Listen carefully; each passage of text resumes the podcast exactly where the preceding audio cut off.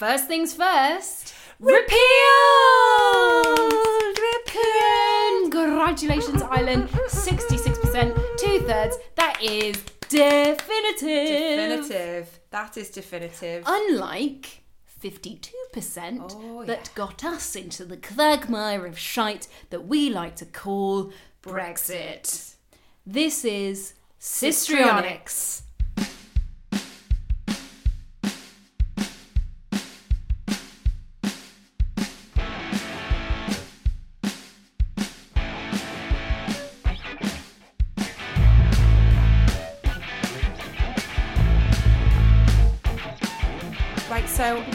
made your cakes. I know it's been a really long time. I bought. I am quite disappointed. I know. This is, uh, I think it's the third episode. I know, I know. No baked good. I bought us some biscuits. Well, they're technically not biscuits because they are the German version of Jaffa cakes. The German version of Jaffa cakes. soft cake. Okay. And I was That's I was very kind of intrigued, and I didn't want to buy a box and like buy or like eat all of them. These are cherry with white chocolate. What? What the hell? What? I haven't even tried. It's like the recipe got lost in the mail. All right, let's try this. oh, I don't like the smell. I like the taste. Mmm. Mmm. No, it kind of tastes like mm, one of those like chocolates that has liqueur. Mmm. Mm. A Liqueur bit chocolate. liqueur Mm-hmm. Mm. Yeah, very nice.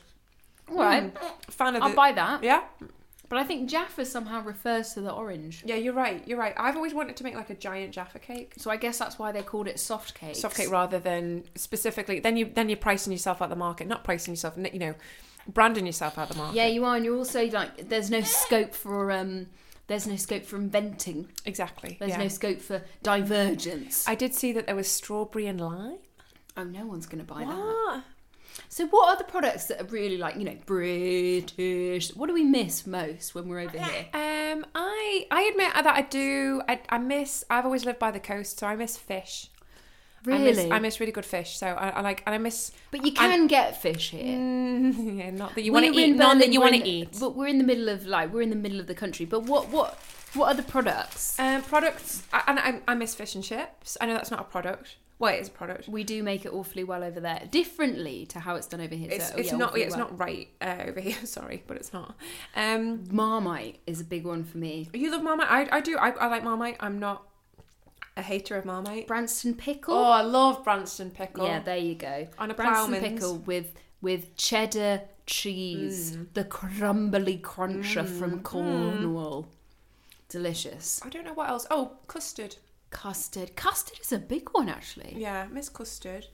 But there is every possibility that something like Marmite might actually become more expensive after Brexit. Uh, Yeah, so why are we talking about British products? Because we're talking about Britain's exit from the EU. Today is a conversation about Brexit. yeah, it's not. It's not fun. Um, and What- listen, yeah, it could what have do we- collapsed. What do we think of Brexit in general? What do you think of Brexit, Pip? Um, What's it's your opinion? it's quite um, it's quite a kick in the tits, isn't it? Really, don't like it. Why don't you like it? We're going to get back, you know, sovereignty. We're going to, you know, take back control. Take back control. What are the other things they want? Um, you know, the sky's going to be bluer and Yeah. the Oh, no, the bluer passports. greener. Yeah, the, bluer or the passports. bluer the passport. Bluer passport. And um, phones are going to have more signal. And Yeah. What is it? Like, people I- are going to be more white and... Yeah, that's it. That's the main one, isn't it? Really. Isn't it? isn't it? Because it has been proved that um, racism is on, on the rise, and the rise of the far right has risen exponentially as a result of, Brexit. We know this. Um, it's just bullshit, isn't it? It's just, it's really hard to. I don't know if. I don't know if I can even talk about it in a way that's in any way useful or helpful because it's just, it's just very emotive, isn't it? Like I find it really emotive because um, I just see it as catastrophic and I see it as so unjust and criminally careless of our ruling class, which is basically what they are when you have a Tory government in power. Um, criminally careless that, that, that a constitutional change on such a massive scale would come down to a yes no vote put, in, put to an ill informed public. Um, I think it's really bizarre that, like, our role in the EU has been framed as like we were victims. I think it's really weird that for the last 30 years you had this this spin of this victim narrative that like oh, you know, when actually we were like treated like fucking royalty at mm. the e- in the EU. And I think Yeah. that comes down to really poor education. Yeah. And the fact that the fact that you know we've always been always been on the edge, you know, always, you know, our own and it's like just and again it's so hard to talk about these things because you're talking about really broad stuff. And we talk about things in broad ways because we try and talk about the experiences of millions of people. But we're all mm. complex little people What frustrates me the most is the demographics are definitely not on Brexit's side. All right, Mm. so the demographics are that a majority of the Brexit vote was voted for by people over the age of 65, 60 to 65. So people over the age of 60 to 65 pred- predominantly voted for Brexit. People under the age of 40 predominantly voted for Remain. And in fact, the category 18 to 25 year olds, 75% Remain. So this is a this is being carried out against the will of the young people in our society, which basically most likely means that in 10 years, once those you know duffers have died, we'll probably be going back into the EU. But I'll be telling you, we'll be going back into the EU with less rights or less power than we had before. We're not going to get all that special treatment that Britain had before. We're not going to get the rebate anymore. We're not going to be able to, you know, not be part of the euro anymore. We're not going to have all those like extra special things that we used to have. We're going to come in as a diminished power. So rather than giving us back control, they've taken away so much of our standing in an organisation that is absolutely essential for our economic success. It makes no sense to me and never has. I've never heard a good reason for it. You know, the, the other day I was watching Question Time and, you know, Richard from Richard and Judy, if you're British, you will get that reference. Yeah, Richard will. from Richard and Judy he was on question time and he was saying this classic you know the people have spoken people have voted and we just got to get behind it and he said it and people were really clapping they keep saying that. but they were clap clap clapping along No. and then he suddenly said he said even if as the statistics have shown even if as the studies have shown it's going to make us poorer it's going to not be economically um, good for our country tough luck the people have spoken and we've got to go through with it i voted remain and i'm saying this and i'm thinking listen to yourself listen to yourself we are committing economic suicide and you're asking us to just go along with yeah. it I I wonder, and I I frame a lot of this in um, in the framework of how I quite broadly think about national identity, which of course is a very broad thing to talk about. Is this just catastrophically British behaviour? like Of a certain generation, I would you know, yeah. do you know? Do you know when you like you walk like at home? I wouldn't do this here in Germany because, but I do think if I was at home in Britain and you walk the wrong way down the road, you might pretend to get a phone call so that you can turn around. Like, just, and I remember, not that particularly, I'm a fan of John Cleese because I'm pretty sure John Cleese is a fucking lever as oh, well. oh yeah he's a brexiter But he, I remember seeing an interview with him years ago, and he was no, no, it wasn't an interview. It's a fish called Wanda. Have you seen that movie? From it's such a funny film from the eighties, and he's he's talking to um, fabulous, what's her name? Al. Jamie Lee Curtis. Jamie Lee Curtis, and she's American in it, uh, but they're in London. And he's like, You don't understand what it's like. Just the constant fear of being embarrassed. like, it's like, oh, thinking that you're going to ask somebody how their wife is and they're going to tell you she's dead. like, just this, like, just ridiculousness that comes with being British and, like, well, we've said we're going to do it. So, we'll, we got by gum, we'll do it. And the the sheer force of will will sometime will somehow kind of make this pay off and it won't and i think it's just a massive crisis in identity mm. what have we been and i we you and i i i stem this back and again this is all really broad but i stem this back i see you going for the soft cakes Oh my god! dig in I'm so sorry. dig in I'm just gonna take dig the, in. Gonna i'm wrap, gonna, I'm gonna do another I'm one gonna take the wrapping off so it's not yeah, annoying. not not so loud. Start your point again. Sorry. what was my point I just, I wonder, you and I work in an industry where we talk about history, we talk about quite defined history, we talk about the Second World War. By gum, the Second World War. What a good war to come down on the right side of, which we did. Um, great stuff happens, incredible things happen. Some of the history is is you know pride inducing. If you've ever been to somewhere like Bletchley Park, for example, where they did the code breaking, but it wasn't just British people, it was Polish people, it was American people, it was people from all over, and it was getting the best out of people. And it's a complete inversion of Nazism, which is put everyone against each other and make sure that everyone's just working for that one asshole at the top. That's mm. what Nazism is. And that's the complete inversion of what was happening mm. on the other side there. Mm. And that stuff is so wonderful and so brilliant, but it's so frustrating. And I had a lady that I was talking to the other day, and she was talking about her parents being a slightly older generation than the baby boomers, people who were involved in the war. And she mm-hmm. was like, We didn't vote leave Yeah, of course they didn't. because we see it as so fucking important. But that older generation, because they lived closest to the fucking war, think that they just they can just scam on it. They can just ride this wave. What have we done recently? What have we done? Why are we respected globally? What mm. why is it? And it's because in many instances it's because of like research and science which is so intricately connected to other countries in the world and mainly the EU as well. Yeah, absolutely. Collaboration has been something that we have luckily managed to um, foster and been at the at the forefront of um, over the past like forty years with the EU. And, and I say luckily because there's no real necessary reason why we should have got into that position. In the 1970s, we were the sick man of Europe.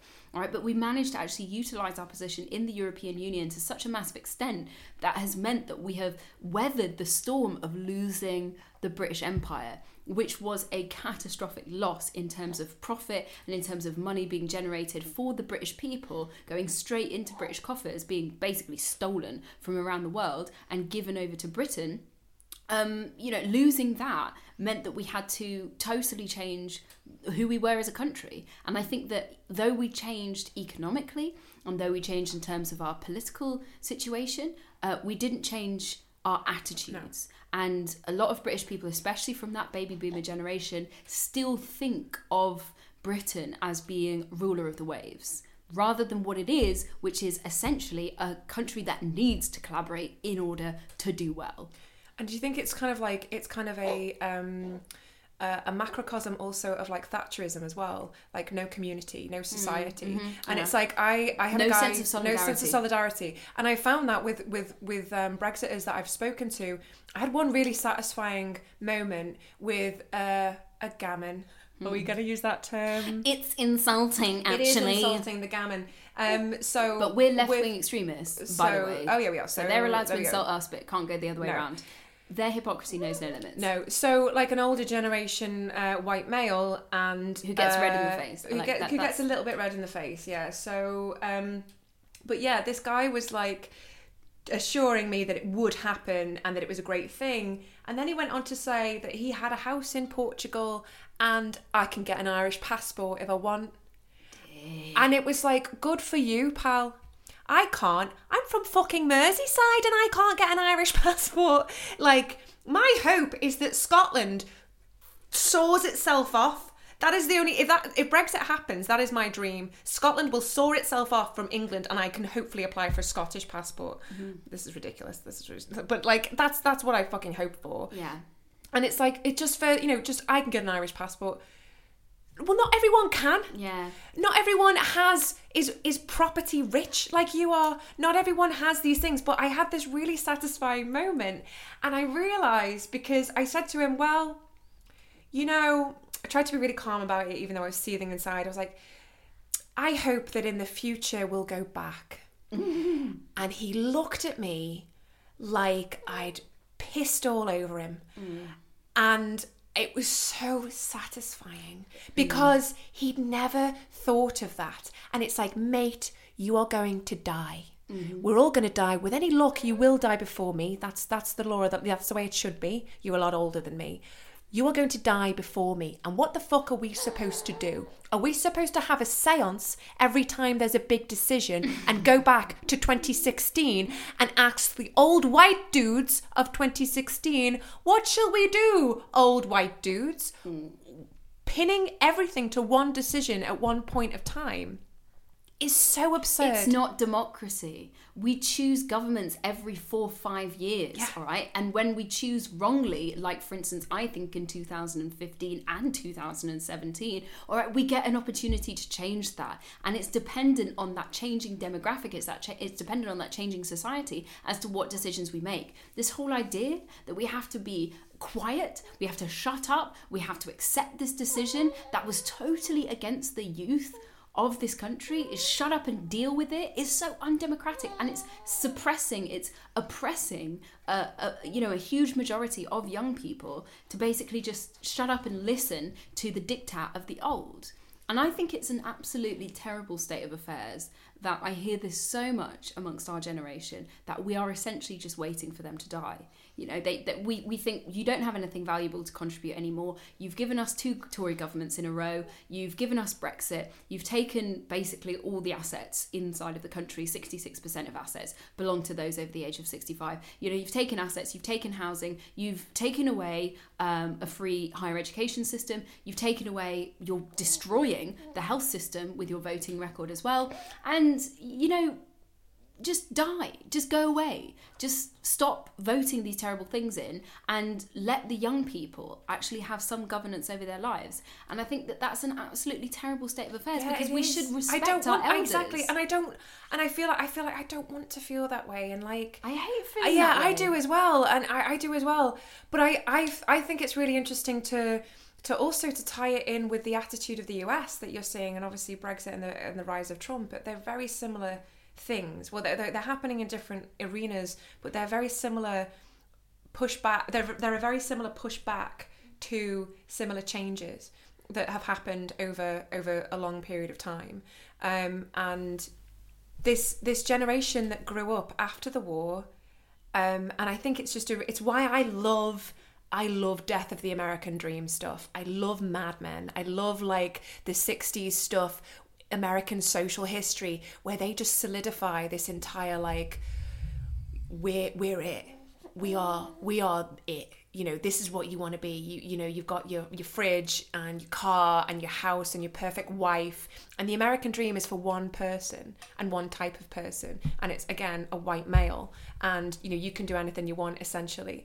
And those it's the pushback that they've been experiencing over the last 25 30 years that has made them so uncomfortable and you can see that on on both sides there's this wonderful um, sort of phrase that I think encapsulating it encapsulate this this, this this this entire process most. When you are privileged, equality feels like oppression, and that's essentially what's been happening. And I think that is the the cry. Um, of Brexit is essentially people have been pushing for more and more inclusion. People have been pushing for more and more diversity. People have been pushing for more, um, essentially, to, to to make that demographic give up power and give up wealth so that other people also get a chance as well. And when you've been in those positions of wealth, power, and privilege, equality will feel like you are being oppressed. And this cry against it is that's what makes it so unfair mm. in so many ways because there is no legitimate reasons for them to feel the way that they do. Mm. But then are we and the other are we being are we being patronizing in the fact that a lot of people who really haven't had very much voted Brexit. Yeah, but I think it's also really worth bearing in mind that when you do the studies, when you look at who voted for Brexit, all right, people always blame the poor because they blame the poor for everything, you know, but actually the vast majority of people who voted for Brexit were over a certain age and asset wealth, mm-hmm. asset wealthy, all right? So, you know, they say, oh, the housing crisis is a reason for Brexit. at no it's not. Yeah. When 66% of housing wealth is owned by the over 65s and they're the ones who predominantly voted for Brexit, it's not a housing crisis that's doing this. All right. When you have a, a segment of the population that is essentially the most well off segment of the population and they're the ones whose incomes are growing at the fastest rate, it's not because wage growth has slowed down, because wage growth is predominantly affecting the young and the young voted Remain. So it it doesn't make sense and it's always but it's always the classic you know go to blame the poor Yeah, yeah, because what do they know? Yeah, they they're know a thing, stupid. the people who voted for brexit knew what they were doing in a lot of cases all right? I think the whole poor disenfranchised people who have been suffering since the economic crisis i think that might have pushed it over the edge. Mm-hmm. In terms of the, the numbers, but they didn't make up the vast swathes of that 17 million. Mm-hmm. That vast swathe of 17 million was asset rich, wealthy people who felt that they had an axe to grind against a phantom menace, which was the EU, which they had been dictated to for the past 40 years, was the reason for all of their perils. Um, But why do we like we talk about Brexit in this way and it is incredibly disappointing and I will never hear a decent reason for us creating this schism mm, mm. with our largest trading bloc and also like our closest neighbours. I'll never hear a good reason for it and I've given up wanting to hear a good reason for it. As far as I'm concerned, it's damage limitation and most likely campaigning for a vote once that Brexit demographic has mm. just gone and done what nature intended, which is to, you know, get six feet under. Um, but the reason that we're talking about it today is not necessarily to just spew our attitudes, it's to talk about our position in the EU and as British people living in a European country, how is that going to change after March 31st, 2019? I yeah, well we don't know, do we? don't know. And that's the thing is that a lot of people ask and I'm like, um, I don't know. And I don't think it's I don't I try not to be you know you try and think oh god you've not got it that bad. You know I've got a roof over my head. I've got a job. You know like I shouldn't really complain. But I'm like I don't know. And it's not too it's this has been a worry. I mean it's worrying. Mm. I mean it also it shifted the way I saw my future as well. Like again, I don't know if I'll have children. It's it's not something that I think about for me in the next five, six, seven years actually. But it did make me really. I thought that was a, quite an interesting thing to think about. You know, the fact that it made me feel like, well, I'm not having children in my own ho- in my country, and that I found devastating. I found that heartbreaking. My mum lived in the Middle East just before my brother was born, and she used to say, "God, I loved it there. I was never depressed there." You know, she suffers with anxiety and depression. She's like, "I didn't get it there because of the weather," and I was like, "Mum, why didn't you stay there? Why didn't you stay there and have us there?" And she said, "Because I wanted to be with my mother," and she said, "I wanted to be with my mum." And I wanted to be home to have my children. And that is this. I said this before. Sea turtles. Yeah, you used to say that to me a lot when I was pregnant. sea turtles swim hundreds of kilometers to go home to have their babies. Places they don't remember, but they know that that's home. And I'm not someone who's particularly nat- nationalistic or patriotic, but I think what you've done is incredibly brave. The thought of having to give birth and do that in another language is just with people who do not have the same kind of mental attitudes. You know, well, I think they, do. You know, uh, when it comes to the most important things, obviously they do.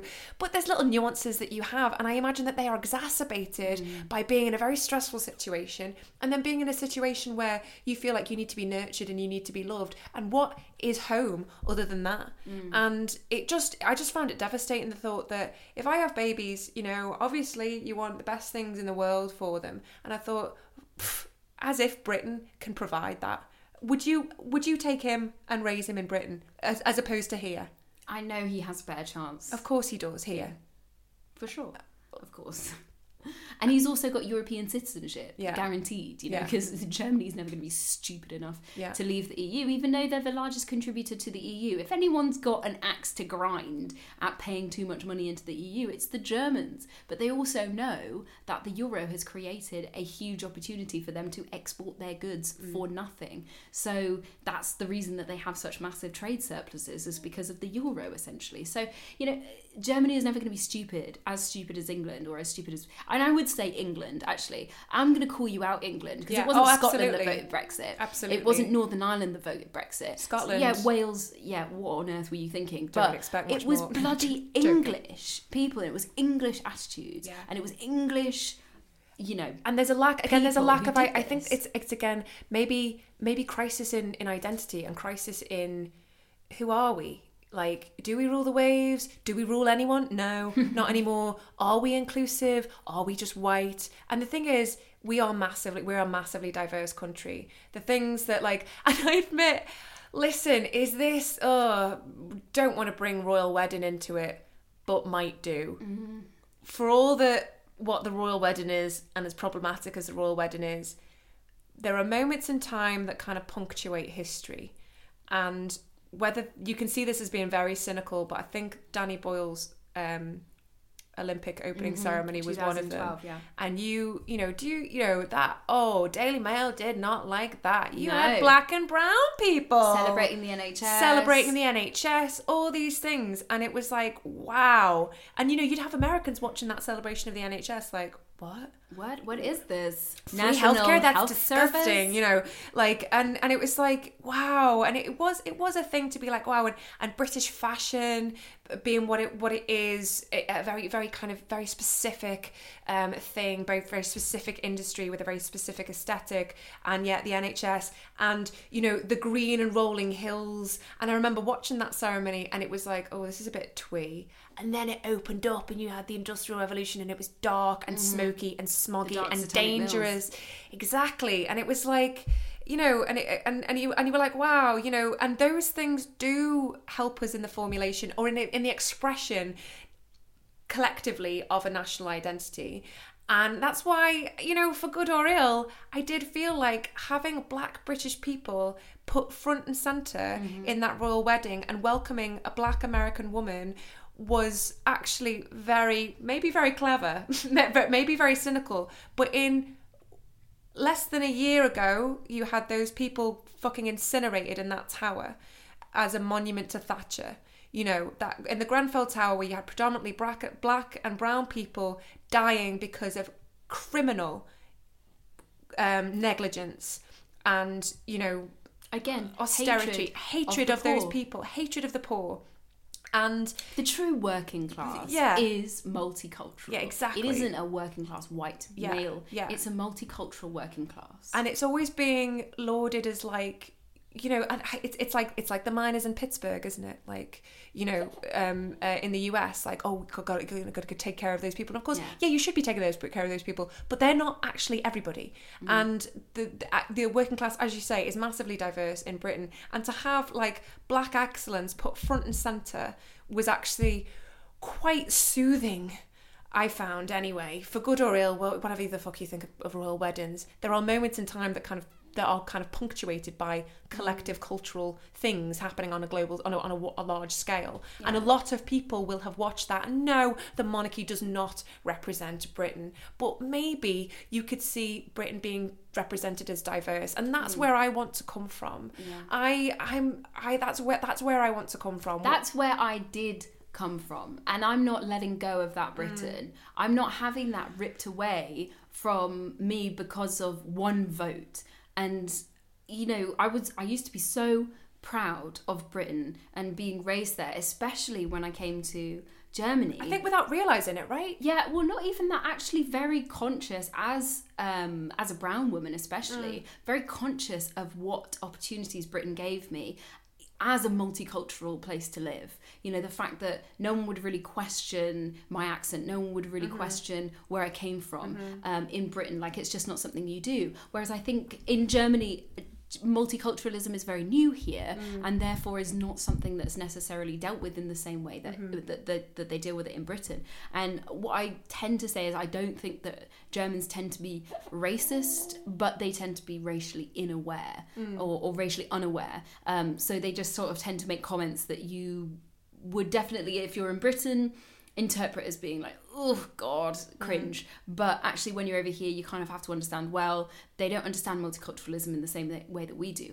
And that was something that I was always so proud of, so proud of, and so blessed to have come from that country. Mm. And I've been given so many opportunities coming from Britain, and I love my country. Yeah, and I'm not that's- giving it up. That's the thing, isn't it? That's the thing, and that's what I I remember saying to my dad, and I think he was a bit like, "Oh Jesus, what what's she on now?"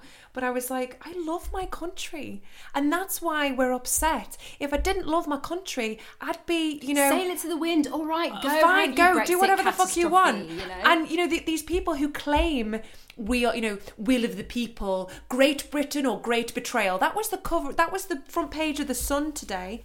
And the joke of it was was that in the background they had the Shard, which was designed by an Italian architect. Renzo Piano. And yeah, they have um, all of this stuff that was just massively multicultural. It's like emblems of Britain, and it was like you morons. And again, it's like oh, oh, Great Britain, Great Britain or Great Betrayal. I'm fucking Great Britain. We we, we Mm. I'm are exactly. Oh yeah, we all are, and you fucking telling us that we're not because we don't want to sell sell out our futures.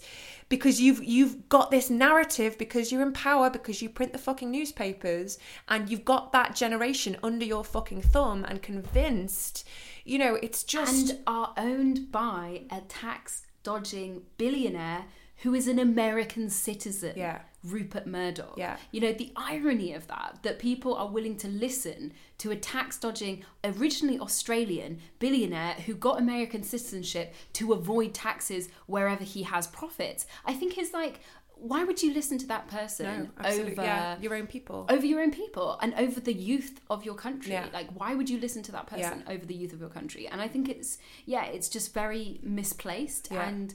Um, and it's disingenuous because Yeah. it's not about Great Britain or Great Betrayal. It's about my Britain. Get it, get on my train, yeah, or and get it's, on the highway. and it's villages, and it's pubs, And it's very, and very it's this, it's white. extremely white. Listen, nothing wrong with it, but it's not representative Well, of the vast majority no, of our population. There is something wrong with Little England. No, Little England is taking us out Yeah. of our best trading relationship, if Little England is destroying our links to the rest of the world, if Little England is saying, I want the rest of the UK to be Little England, then there is something wrong with Little England and the people who live in Little England. Because I'm sorry to break it to you, Little England, we are not Little England, we are the UK. Mm. And the UK is not scones and buttercups and taking back control. It's in fact a diverse hodgepodge of many different cultures who have come together since the Second World War and even before that and have made the UK what it is today, which is no longer an empire, ruler of the waves, but is in fact a collaborative country that was doing incredibly well inside of the EU before they chose to rip us out of it. But in terms of Brits living abroad, I think it's it's also really important to kind of you know not to sort of, sort of dispel this myth that British people living abroad inside of Europe are all Spanish, you know, or all living in Spain on the Costa del Sol Yeah. as pensioners. Yeah. Because actually, pensioners make up less than 20% of British people living in the EU. There's some there's some interesting stats. I do tend to come with my numbers. I was just going to say, I love it when you give me stats. I've got some stats for you today. Um, so at the beginning of the Good, whole, it's keeping him asleep, so. it is sleeping in my arms. so sweet. So um, at the beginning of the whole referendum palaver, it was estimated there were 1.8 million British people living abroad. That number has now been down estimated continuously by the British government. I think in order for them to basically renege on any responsibility that they have towards us. Um, so, for instance, they took out um, British people living in Ireland, which is the largest Mm, that's demographic. bullshit. It- Why? It's, it's total bullshit because they said that the common travel area between Northern Ireland and Ireland existed before we went into the EU, and therefore we can just scrap that Oh my god. from being part of the statistic. And since then, they've done you know various other different leaps. So people who've lived over in a set for a certain amount of time, people who have dual nationality. So they took out all of these different Hmm. demographics, and now they're left with a number of around four hundred thousand. And four hundred thousand, when you're talking about this as a government, is a number that you can kind of get away with not giving yeah, a yeah, shit about. yeah. So you know, be under no pretenses. The government doesn't give a shit about you and it doesn't give a shit about me. As far as they're concerned, I think the vast majority of Conservatives would term us as traitors to our country Yeah. and be gone with us. Yeah. And if you want to live in the European Union, do it. Yeah. Um, so we have basically no representation on our side of the bargaining. Um, so the only you know people that we have to represent us are now European nations that we live inside. Hmm. The vast majority of British people who live in the EU live in France, Germany, and Spain. And as I said, over 80% of those people are working, are of working age, and less than 20% are actually pensioners. Right. Um, And they are on the Costa del Sol. a, lot of, a lot of them. And some of them even vote for Brexit. I've brilliant. I mean, just you couldn't make it this No, you shit make it up. up, I yeah. just think it's Yeah. brilliant. Um, My in-laws did not. They're fabulous. well, well done. Yeah. Um, and that sorry, they are on the Costa del Sol. But yeah, I mean, you were right. Like when we started this episode, what do we know about British people living abroad uh, and how we will be affected uh, affected after the thirty first of March? The answer is don't know. don't know. Still don't know. It's been two years, guys. And it's- it's and been it's- two years. It is anxiety inducing. It's, incredibly it's, really anxious. yeah. it's really you know i um it's so i, I thought I, I had a bit of a th- thinking about this today I had a bit of a flashback to calling my mother the, the the morning of the result and sobbing uncontrollably stupidly having to go to work um, and talk to a load of people and and thinking i'll just quickly re- ring my mum which is the stupidest thing when i'm upset because as soon as i hear her voice i burst into tears. Mm. and I rang her and I just started sobbing and she started sobbing. And it's been two years it's been that feeling there's been no movement from that feeling. It's absolute grief. Mm. and like also you know there's a there's a case going through the European Court. European Court how can you remove our citizenship. Mhm. how can you take away our citi- where you where you we were born with the rights of an EU citizen? Uh, you know what what system in the world has ever taken away? Well, well, in, in the modern world, yes, we took we Nazi Germany. Nazi Germany. Um, you know, sending Soviet Union. sending Australians. uh, Sorry, I don't think they started out with rights. Sending to um, sending convicts to Australia. You know what kind of what system strips people of citizenship? What what how how is that pro- like? Well, actually, the, the UK since the Conservative government has been in office since Theresa May. Actually, it's oh, now- because of the Windrush. Oh, of course, yeah. So we do that as well. well that, but also they they they were starting to take people's citizenship away if they were like suspected of being terrorists. gotcha. Yeah, so you can do that. It's I mean it's I think it's it's brutal, but it's how this government operates, you know. And as far as they're concerned, It's how these fucking people operate. They don't give a shit. They do not give a shit. They are the smash and grab. Get in, smash, smash, smash. Make as much money, make as much headway for your mates as you possibly fucking can. Get out. You think they give a shit about being British? You list, look at those fucking people who have now left Britain. Nigel fucking Lawson. Where, where's he gone? Getting French citizenship. There's, there's so the patriotism is not there. They've never given a shit and they never will. And if we keep voting for these people, just dig our own graves. There's just there's just nothing.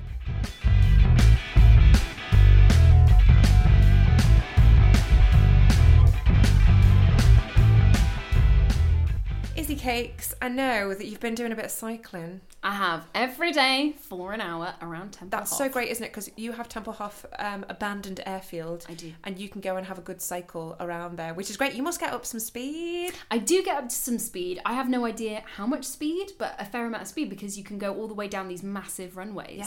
And maybe Uh, take it's, off. It's five kilometers in Yeah, total. Like if you do a round trip, it's five kilometers. Yeah. So yeah, it's it's a, it's a decent amount of of, of kilometers. I am desperate to know if you like the playlist I made you. I love it. Do you? So listeners Oh, out there. I am going on all these bike rides every single day because I'm trying to get my fitness back to where it was pre pregnancy, and also because I am a little bit concerned about the extra weight that I have got um, post pregnancy, postpartum baby weight, uh, which is not exceedingly uh, huge, but it is um, significant for me, I think. It's not huge, love. You, you look great. Thanks. love. It's so fantastic. It's one of those players you put on and you just feel like a powerful, you know, person just gunning down the runway. And I love putting on and, and hearing people like Janelle, who I haven't, for instance, you know, heard or listened to much before, and just just having her powerfully singing in my ear makes me just want to go faster and makes me want to, you know, just. I was thinking of you cycling. to the end of the That's world. it. I was Yeah. because I, was like I wanted like when you're cycling like a little bit angry. So Mm. I put Cold War on there by Janelle. fucking brilliant. If you get the chance to listen to that, listeners, Janelle I think is one of the most important artists. Janelle Monae to come out of anything in the last ten years. Um, what else did I put in there? A lot of ladies, predominantly ladies. Um, uh, one gentleman I put in was Sylvester. Mm. Um, oh, fucking love Sylvester. Um, and then I did put in Macho Man just for a laugh. Because it's brilliant. Do you know at the end when he's like, be- big broad shoulders, check my muscles. I love it. So good. So good. Yeah, and then he's like, check the hair on my chest, my big thick mustache, and you know that they had big thick mustaches. Um, but yeah, any any favorites, any surprises?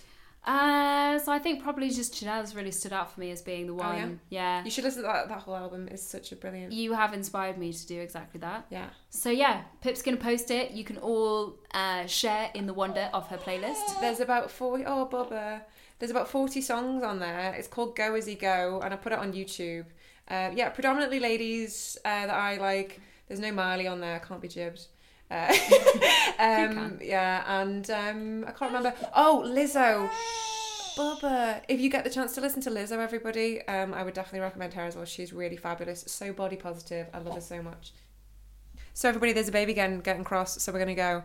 Uh, he's done so well. He's such a good boy. Two and oh, Two and a bit two hours. and a bit hours of. Right, well, we'll go then. Twitter, Instagram, Facebook, at Sistrionics, at Sistrionics Podcast. Rate, like, subscribe on iTunes, all of that stuff. Um, Five stars. Five stars, five stars. Um, have a great summer. Have a wonderful summer. Have a and this has been Sistrionics. Whee!